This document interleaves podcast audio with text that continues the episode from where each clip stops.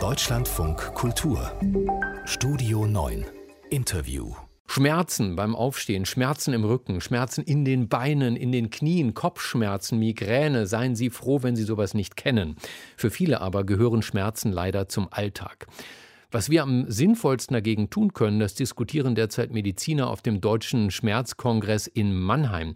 Eines der Themen, die chronischen Schmerzen nach einer überstandenen Covid-19-Erkrankung als Teil der Long-Covid-Symptome.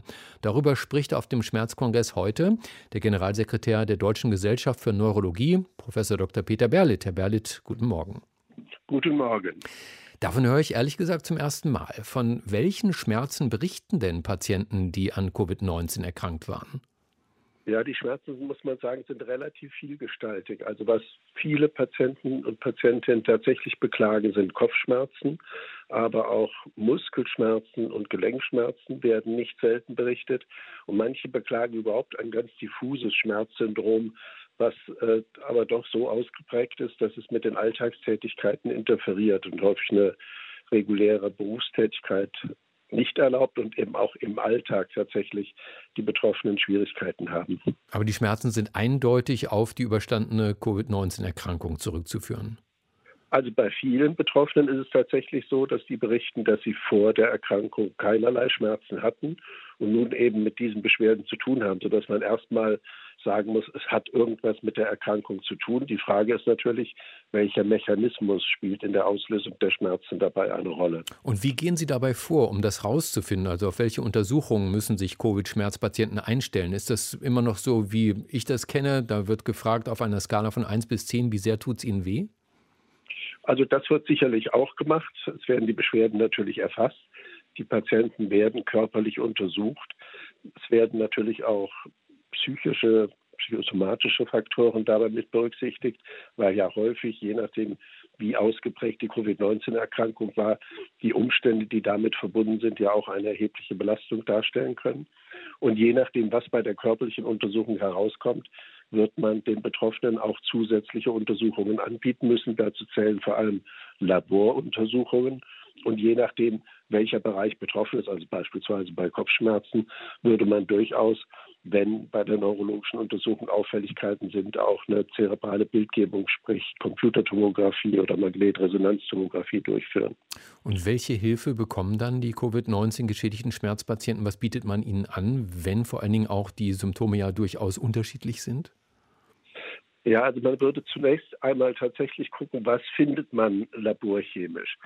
Die, die, wir wissen ja, das muss man ja ehrlicherweise sagen, bei Post-Covid nur ganz begrenzt bisher, wie das zustande kommt.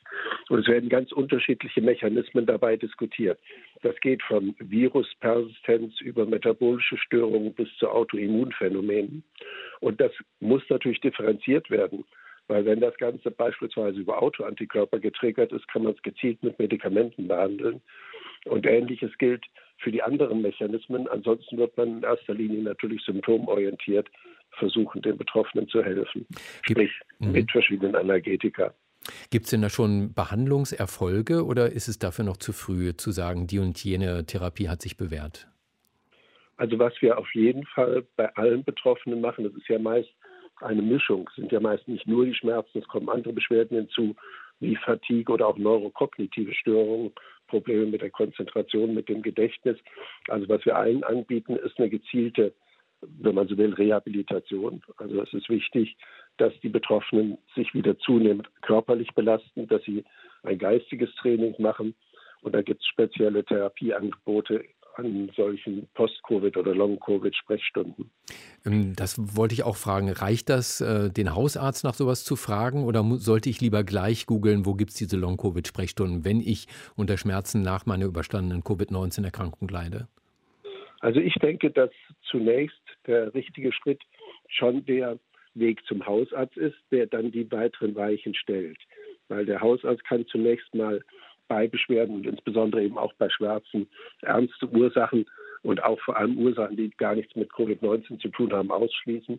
Und wenn dann aber klar ist, es hat damit zu tun und es ist anhaltend und es beeinträchtigt den Alltag, dann kann der auch empfehlen, wo in räumlicher Nähe eine entsprechende Spezialadresse ist. Auch Schmerzen können also Symptome sein von Long-Covid, also den Folgesymptomen nach einer Covid-19-Erkrankung. Heute gibt es dazu einen Vortrag auf dem Deutschen Schmerzkongress in Mannheim vom Neurologen Peter Berlitt. Ihnen danke für das Gespräch im Deutschlandfunk Kultur. Sehr gerne.